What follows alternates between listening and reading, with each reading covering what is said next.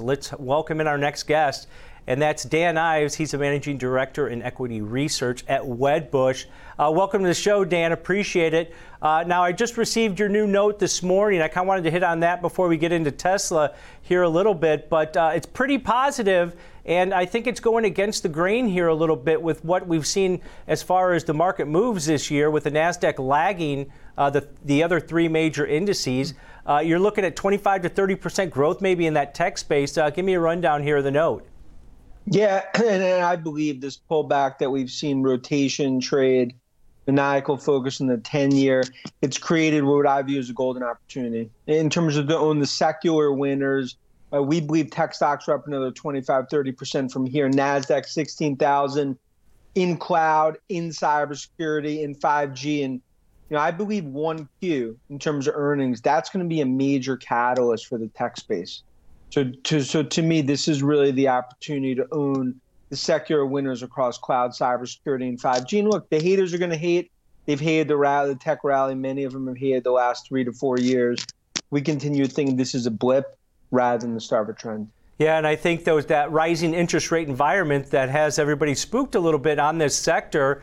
Uh, as uh, the 10-year yield kind of stabilizes here, you're going to get these sectors uh, to get more comfortable uh, at these levels uh, as far as the growth name goes, and we've seen uh, a little bit of movement back into those names. Now, you had a couple big names in there with Apple and Microsoft, along with Nuance. Give me the breakdown here in Apple because you're expecting a few more iPhones to sell here, Dan. Yeah, I mean the super cycle thesis, as we've talked about, you know, it, it's playing out, and, and, we've seen it across our Asia checks. I think March quarter is going to be robust. I think on a trajectory right now, to be potentially 240, 250 million units for iPhones. That would beat the record from 2015 with iPhone 6.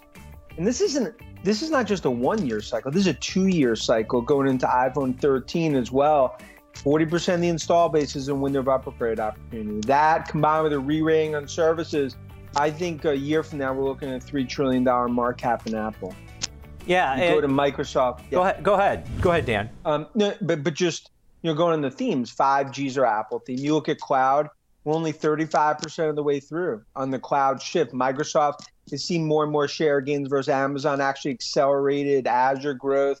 I believe this is going to be another game changer quarter, which is why we love that. And then our third top pick is Nuance, healthcare cloud play, re-rating in process.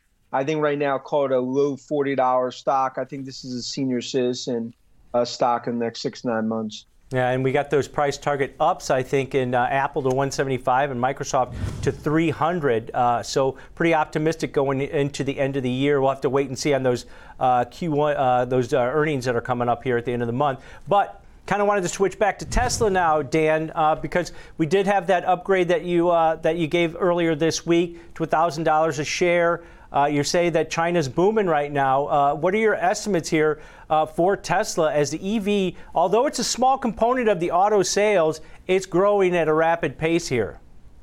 Yeah, it's a green tidal wave. And I think we're seeing that kicked off last week in the U.S. with Biden. But if you look at China, that that's the linchpin to the bull thesis for Tesla. And we're seeing skyrocketing sales in China. That could be 40% overall going into next year combine that with what we're seeing on this green tidal wave in Europe, in the US, it's only 3% automobiles that are EV today. We think going to 10% next three to four years.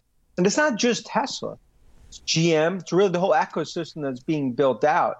But we believe when I look at Tesla, given deliveries and given where we see numbers, when you look out, Think there's a thousand dollar stock by the end of this year. Yeah, and if you look at that competition, it is starting to heat up, especially over in Europe, where uh, you know Audi and some of the other names, Volkswagen, are are starting to ramp up a little bit there. But if you look at um, you know the competition, you know it's there for the taking because the space is growing, right? And the new administration has this green agenda. What are your expectations for the benefits to not only uh, you know the EV space but Tesla in general? Yeah, I think Tom, that's something that I, I still don't think is as appreciated. And I think in terms of what's happening in the U.S., 7,500 credits, they're capped out in terms of Tesla and GM. It's a 200,000 ceiling. I think as part of this infrastructure bill that that gets removed, ceiling, so those get restored for Tesla and GM. And of course, for anyone buying those cars, now those credits get restored, which I think are significant in the U.S. as well as we believe $10,000 is what we're hearing could be the uh, probably the next level of tax credits. And that's significant because US has lagged behind Europe and China. 2% only in terms of EV sales. And I believe this is something, this is going to be the next leg, not just to Tesla, but to the overall EV ecosystem. We believe one and a half trillion of the five trillion dollars in EV over the next decade is coming out of the US. Yeah. whole ecosystem is going to be built out. Yeah, and you mentioned that ecosystem is is the fact that uh, Biden and his, his, administration, one of their key components of this green agenda is getting more charging station, and that's always been a concern as far as the the EV space goes. Uh, but what's down the road for Tesla? What's the next catalyst? Uh, is it going to be the truck? Is it going to be the semi space uh, that could, uh, you know, maybe propel this stock even higher?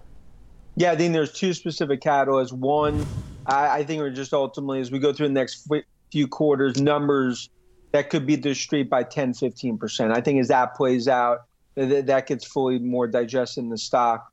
But in terms of the drum roll at Cybertruck, I mean, we think we're starting to get to close to 700,000 pre-orders. That's going to be the next leg, along with what we're seeing on Model Y, Model 3. S and X at this point is noise. You'll see some headlines on that. And I think you take a step back. Golden age of EVs, and I think we're looking at Tesla thousand dollars uh, over the next year, and our bull case is thirteen hundred.